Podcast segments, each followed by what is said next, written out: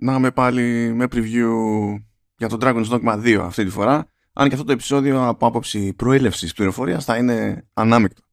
Ανάμεικτο από την άποψη ότι στις 29 Νοεμβρίου είχε ένα σχετικό showcase η Capcom ε, που κράτησε τέλος πάντων 10 κάτι λεπτά. Πιο πριν είχε ένα θεωρητικό pre-show, μετά είχε ένα θεωρητικό after show και για κάποιο λόγο όλο αυτό κατέληξε σαν σούμα να είναι πάνω από μία ώρα. Δεν κατάλαβα ποτέ γιατί. Το πραγματικά χρήσιμο κομμάτι δηλαδή ήταν κανένα τέταρτο κάπου, κάπου εκεί πέρα. Αλλά πέραν αυτού προέκυψε και η δυνατότητα να δοκιμάσουμε το, το παιχνίδι εδώ πέρα στην υπερχώρα μιας και φύτρωσε αντιπροσωπεία Capcom στην αντιπροσωπεία της Capcom στη, στην Ελλάδα, CD Media. Οπότε κάναμε εκεί πέρα μια επίσκεψη για να πάρουμε μια τζούρα έτσι πιο, πιο συγκεκριμένη. Πριν ασχοληθούμε βέβαια με το τι πληροφορία προέκυψε από τη μια μπάντα, τι πληροφορία πέρασε μπροστά από τα μάτια μας διαζώσεις κτλ. Για την ιστορία να αναφέρω ότι στο πλαίσιο του showcase ανακοινώθηκε και η ημερομηνία κυκλοφορία του Dragon's Dogma 2 Sky 22 Μαρτίου του 2024 δεν έχουμε cross-gen ή πώς να τα πω, να τα πω cross-gen ηλίκια και τέτοια. Οπότε μιλάμε για κυκλοφορία σε PC, PlayStation 5 και Xbox Series της μιας ή της άλλης γεύσης.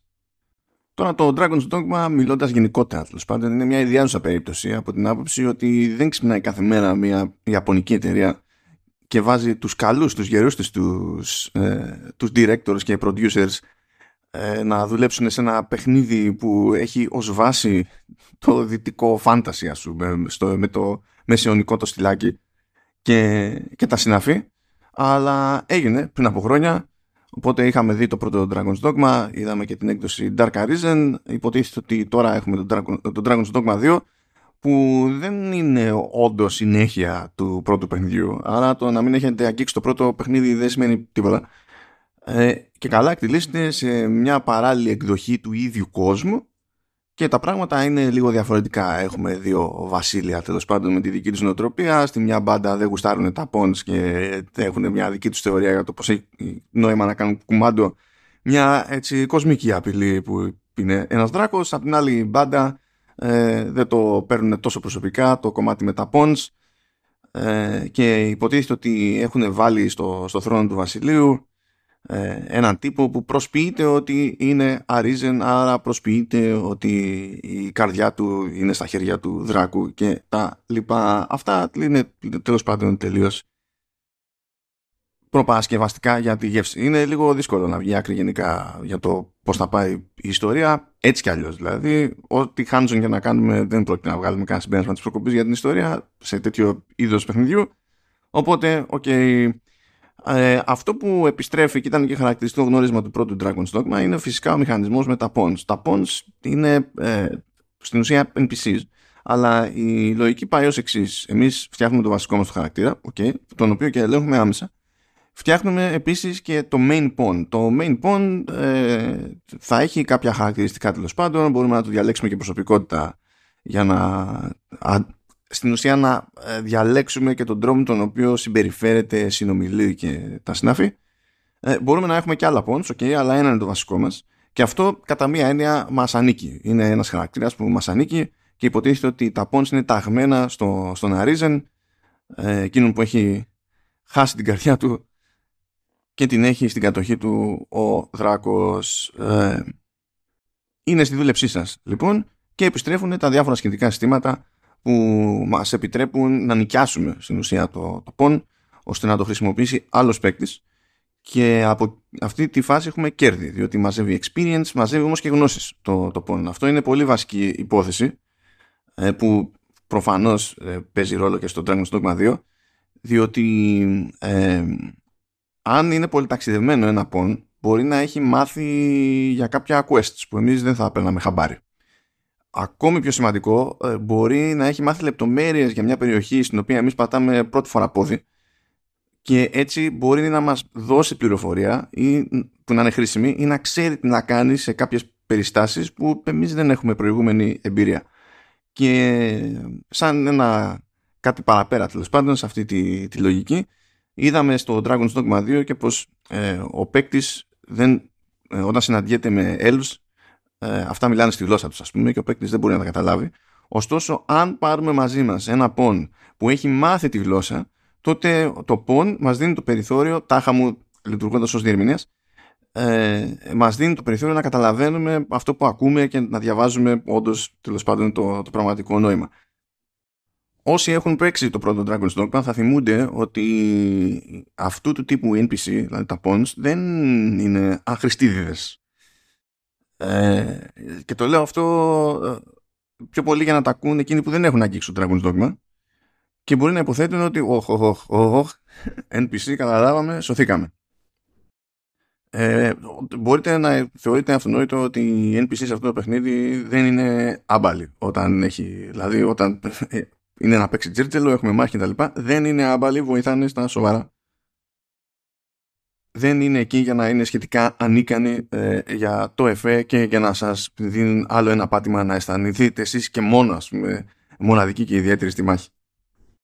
Τώρα από εκεί και πέρα, σκεφτείτε κλάσεις, ε, παύλα εξειδικεύσεις και φτάνουμε στα λεγόμενα vocations.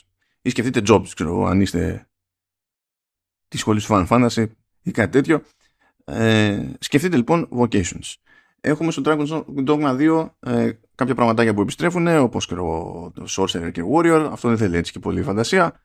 Ε, για να το εξηγήσω, υποτίθεται ότι το καινούριο vocation είναι το trickster. Είναι ο, ο trickster, τέλος πάντων. Και trickster μπορεί να γίνει μόνο arisen. Ενώ κάποια vocations δηλαδή ε, είναι διαθέσιμα και στα pons. Ε, μια περίπτωση σαν του trickster είναι κάτι το, είναι ένας ρόλος που μπορεί να αναλάβει μόνο ο, ο ίδιος ο παίκτης, δηλαδή ως arisen. Ε, γέλασα πάρα πολύ με τον trickster διότι το τυπάκι αυτό επιτίθεται με θυμιατό είναι με, με θυμιατή. Θυμήθηκα παλιές καλές εποχές Ελληνοφρένειας και τις φάρσες εκεί στα τηλέφωνα που και τον άλλον που του ούρλιαζε και είσαι. Ρε, αυτός είναι θυμιατό, ρε. Τέλος πάντων, ναι, OK, okay, το αφήνω αυτό στην άκρη. Ε, όταν είδα το, το συγκεκριμένο vocation, ε, ψηνόμουν για το hands-on. Λέω, θέλω οπωσδήποτε να πάω να αγωθώ με θυμιατό υποτίθεται ότι ε, έτσι, ό,τι και, δεν ξέρω τι και παιδιά αυτό το θυμιατήρι, ό,τι καταλάβετε. Αλλά τέλος πάντων υποτίθεται ότι το χρησιμοποιούμε ε, για να μπερδέψουμε τους εχθρούς και μπορούμε να τους κάνουμε ας πούμε, να επιτίθεται ο ένας τον άλλον ή μπορούμε, ένα παράδειγμα δηλαδή που έπεσε, ακούστηκε στην παρουσίαση, μπορούμε να ε, δώσουμε το περιθώριο στα δικά μας τα pawns να ξεπεράσουν τα όρια τους οπότε να έχουν, να έχουν πιο δυνατές επιθέσεις κτλ για ένα χρονικό διάστημα και πηγαίνει κάπως έτσι. Οπότε δεν είναι πηγαίνουμε και το concept δεν είναι πηγαίνουμε και σπάμε κεφάλια κραθένοντας ένα θυμιατό έτσι. Αν και ομολογώ ότι θα ήταν αστείο. Αλλά τέλος πάντων θυμιατό. Δεν μπορώ να το ξεπεράσω αυτό. Δεν το περίμενα Γι' αυτό λοιπόν με τα λύπης διαπίστωσα ότι στο hands δεν υπήρχε ως επιλογή ο Trickster για να παίξω με το θυμιατήρι. Δηλαδή κρίμα, κρίμα και πάλι κρίμα. Τι είχε όμως το, το demo αυτό που, που δοκιμάσαμε, είχε, είχε τρεις επιλογές. Μπορούσαμε να διαλέξουμε μεταξύ ε, Thief, Archer και Fighter.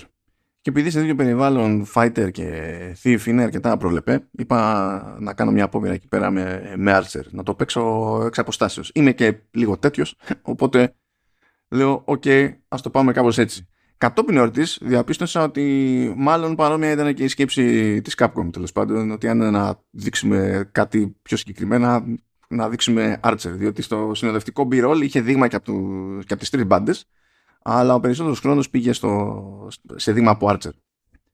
Πώς ήταν λοιπόν τα πράγματα στην πράξη; Ε, Ω συνήθως σε hands-on, πολλές φορές τα πράγματα είναι λίγο περίεργα και σε αυτό το demo ήταν λίγο περίεργα από την άποψη ότι ε, από ό,τι μου είπαν από Capcom δεν έχει πειράξει κανείς τη δυσκολία. Συμβαίνει αυτό καμιά φορά να βάλουν τα πράγματα πιο χαλαρά ώστε να έχει το περιθώριο ο καθένας να, δει, να προλάβει να δει μεγαλύτερο μέρος του demo σε σύντομο χρονικό διάστημα. Εδώ δεν είχαν πειράξει τη, τη δυσκολία. Είχαν φροντίσει όμως να είναι πιο καλά εξοπλισμένοι όλοι οι χαρακτήρες. Οπότε από άποψη ισορροπιών δεδομένου ότι μάλλον ήμασταν από ό,τι κατάλαβα δηλαδή στο, σε, στην πολύ αρχή του, του παιχνιδιού ε, δεν θα έβαζα κανένα στοίχημα πουθενά για το αν αυτό που είδα είναι χαρακτηριστικό εκείνου του, του σημείου έτσι όπως θα το βιώσει ο παίκτης δηλαδή εφόσον παίξει το παιχνίδι του χρόνου οπότε το ζήτημά μου ήταν περισσότερο να μπλέξω σε μάχες ε, να δω πως είναι ο, ο ρόλος του τοξότη και να δω και πώς συμπεριφέρονται τα, τα pawns. Ε, είχαμε να κάνουμε σχετικά απλές διαδρομές, δηλαδή το ζήτημα είναι να διασχίσουμε κάτι δάση, κάτι πλαγιές και, το, και δεν είχε και πολλή απορία προς το που έπρεπε να κινηθούμε διότι τελείως τυχαία για τον demo ε, είχαμε ένα πόν φυσικά το οποίο ήξερε ακριβώς προς τα που πρέπει να κινηθούμε για να πάμε στο στόχο που έπρεπε τέλος πάντων να μας νοιάζει εκείνη την ώρα. Πάρα πολύ ωραία. Ε, και ε, αυτό που έχει ένα ενδιαφέρον στην προσέγγιση γενικότερα της Capcom ε, στο, στην περίπτωση του Dragon's Dogma είναι το πώς οδηγεί τέλος πάντων τα, τα πράγματα σε κάποια περίπου set pieces. Και τα set pieces μπορεί να είναι για ένα τέλος πάντων για ένα τροφαντό εχθρό, για κάτι τύπου mini boss ξέρω εγώ ή boss κανονικό. Τώρα boss κανονικό δεν πρόλαβα να πετύχω, η αλήθεια είναι είχε κάποια flashbacks εκεί πέρα που ήταν μούρι με μούρι με τον δράκο εκεί του, του παιχνιδιού αλλά εκεί πέρα ήταν πιο πολύ για το, για το εφέ. Δεν περίμενε το παιχνίδι ότι θα πας και θα σαπίσει τον δράκο. Δηλαδή το ξέρουμε ότι ο δράκος ε, ζει και βασιλεύει έτσι κι αλλιώς.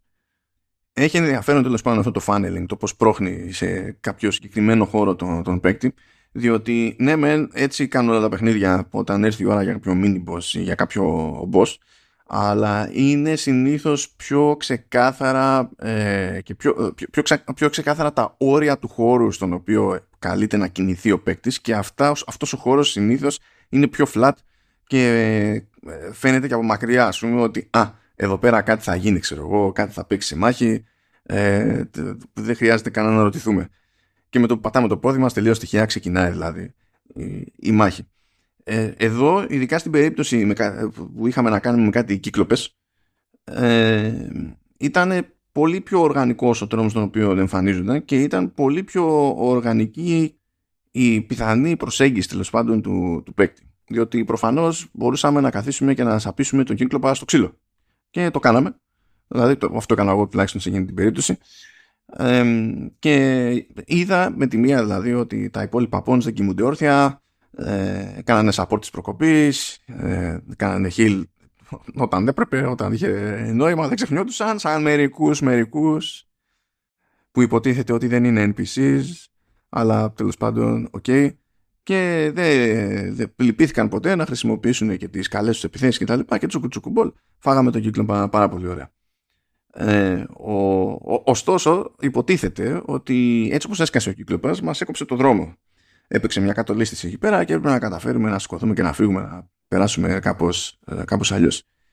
Ε, αυτό από τη μία μεριά. Υπήρχε, είχε γίνει όμως κατολίσθηση πριν φτάσουμε καν και σε άλλη πλευρά αυτής της ας πούμε αρένας που ήταν ένα τελείως ανισόρροπο πράγμα έτσι είπαμε δεν ήταν ένα, ένα, μια επίπεδη περιοχή που κράζει από μακριά ας πούμε γιατί στήθηκε ε, μπορεί να φθαρεί στο πλαίσιο της μάχης με το ρόπαλο εκεί του κύκλοπα, δίνει πόνο τέλος πάντων και σπάει κομμάτια κτλ.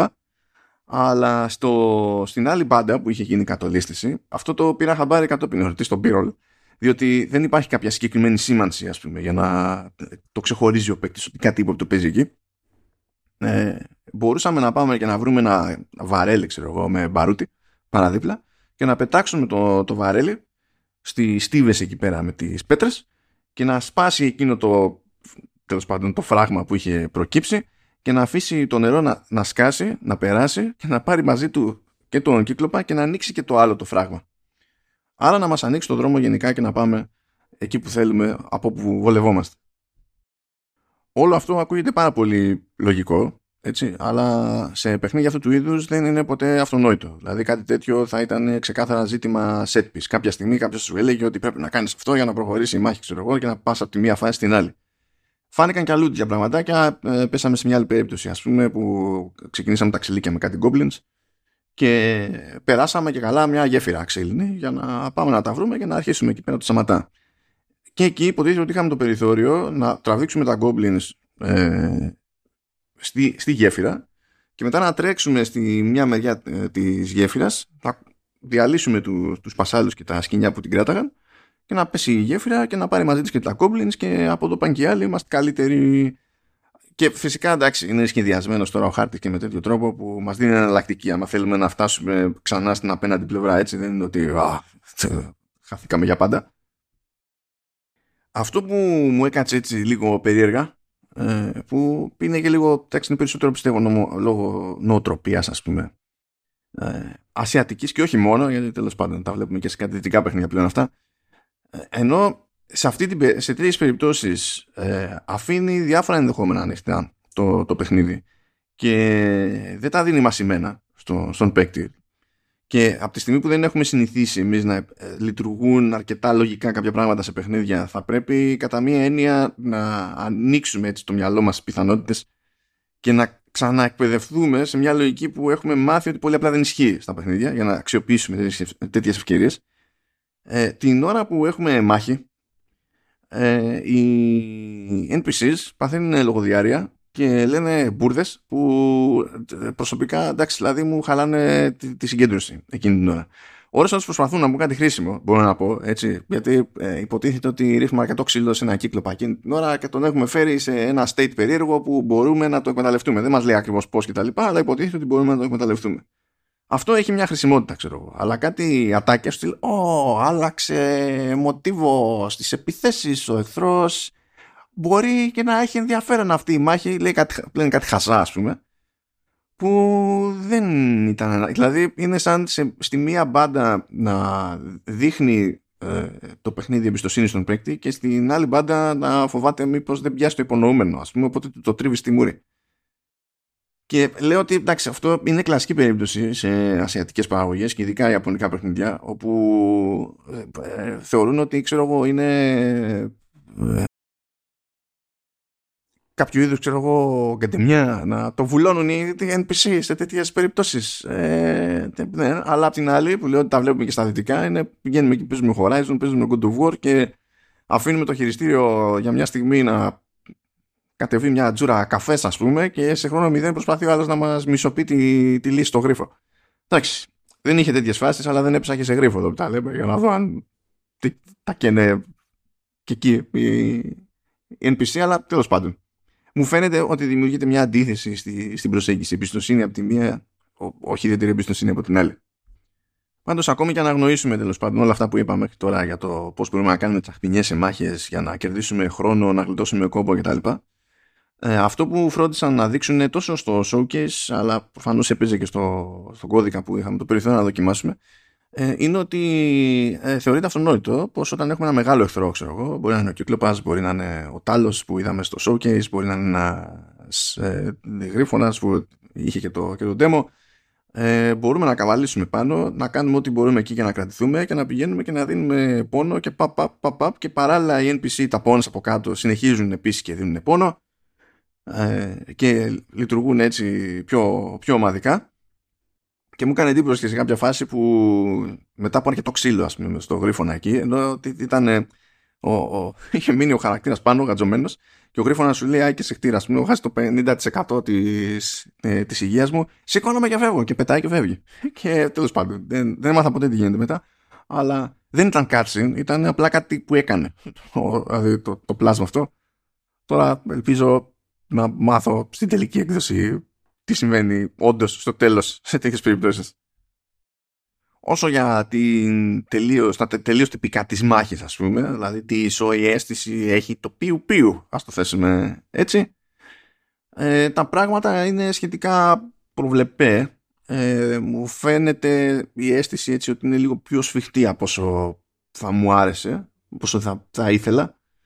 Βέβαια τώρα δεν είναι και αυτό συμπέρασμα της προκοπής δηλαδή και μέσα να πέφτω είναι λίγο δύσκολο να το θεωρήσω έτσι πιθανό να έχω πέσει με σιγουριά μέσα. Είναι δύσκολο να είμαι σίγουρος διότι όταν σκάς σε ένα demo και δεν έχεις κάνει καμιά ε, προετοιμασία από πριν ώστε να νιώσεις λίγο με το τι παίζει με τους μηχανισμούς δεν έχεις προλάβει να πάρεις χαμπάρι τι έχεις ξεκλείδωτο ας πούμε, από skills για να τα χρησιμοποιήσεις αναλόγως. Τι παίζει με αυτά τα skills για να καταλάβεις πότε έχει νόημα να χρησιμοποιήσεις πιο και πάει λέγοντας.